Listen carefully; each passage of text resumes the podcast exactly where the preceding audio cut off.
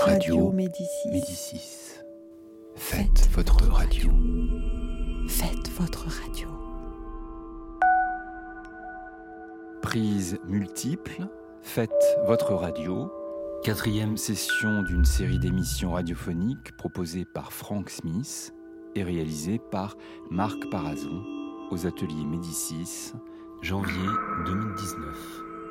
La légende d'Altia par Maher Nouira. Chapitre 1-2 Traqué. Le bruit entêtant agaçait tellement Iblis qu'il finit par lever la main pour mettre un grand coup sur son téléphone. Il émit un grognement, mais il tapa sur quelque chose et surpris, ouvrit les yeux. Qu'est-ce que. Il faisait face au mur et vit qu'il n'était pas chez lui. C'est une chambre d'hôpital? Se dit-il à voix haute? Une horloge numérique installée dans le plafond indiquait dix heures du matin. Il se leva partiellement, un peu étonné. Comment autant de temps s'était écoulé depuis hier? Il tourna la tête et vit qu'une personne le regardait fixement. C'était Elanor. Hello Que s'est-il passé? demanda-t-il. Iblis. Et elle lui lança un regard qu'il ne lui connaissait pas. Ça va te paraître fou, mais un accident est arrivé. Je t'ai vu écraser une voiture comme une vulgaire allumette. Il la toisa d'un air incrédule. Répète ça un peu. Elle lui relata les faits de l'accident, et plus elle en parlait, plus elle voyait le visage de son ami devenir blême. Iblis avait du mal à réaliser. Mais alors, pourquoi je ne me souviens de rien? T'es sûr que tu n'as pas rêvé? Elle secoua la tête. Je ne crois pas. Elle prit une inspiration et fit un geste auquel Iblis ne s'attendait pas. Merci de m'avoir sauvé, dit-elle en le prenant dans ses bras. Iblis rougit. Elanor exprimait rarement ses émotions de cette manière, et c'était la première fois qu'il l'enlaçait ainsi. Il sentait la chaleur de son corps près du sien. Les cheveux blonds, soyeux, effleuraient son cou, et sa poitrine pressait son torse. Il était tellement gêné qu'il ne savait plus du tout ce qu'il devait faire ou dire.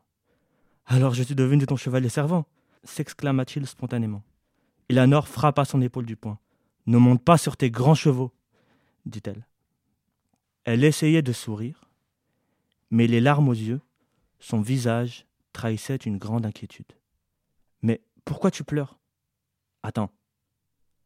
Le conducteur de la voiture n'est pas. Non.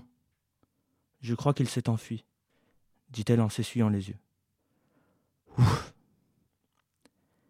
Iblis poussa un soupir de soulagement à cette nouvelle. Pourtant, son amie semblait vraiment soucieuse. Elle lui tendit le quotidien du jour. Il n'eut pas besoin de lire la suite. La une était équivoque. Événement étrange à la porte dorée. Le quartier bouclé. Les journaux et la télé ne parlent que de ça, dit-elle. Pourquoi murmura Iblis. Elanor lui lut le contenu de l'article. Au moment même de l'accident, un événement horrible s'était produit sur la porte dorée, à quelques kilomètres de là. Des personnes racontaient qu'un homme noir s'en prenait à des innocents. La panique avait gagné les rues et le quartier était bouclé depuis hier soir. Elle lui montra un encadré sur le journal. Il dirigea son attention sur l'image, et même si elle était de mauvaise qualité, la marque apparaissait nettement sur le bras gauche de l'homme. Neuf cercles entourant un huit horizontal. Même son visage était similaire. Tu vois, cet inconnu te ressemblait trait pour trait.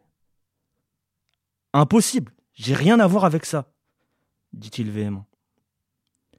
Elle le rassura. Du calme, je sais.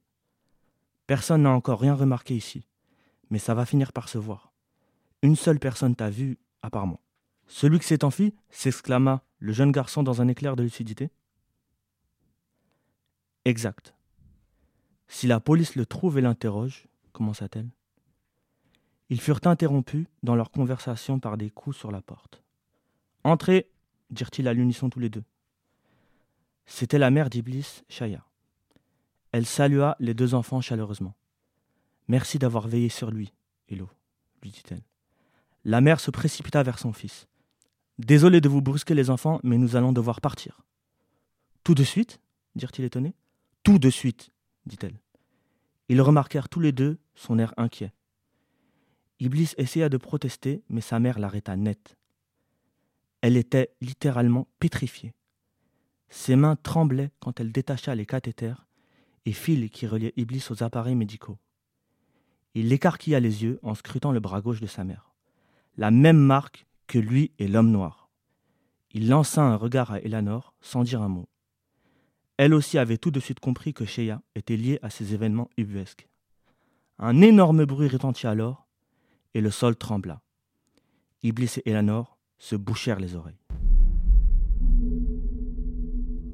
C'était la légende d'Altia par Maher Nouira.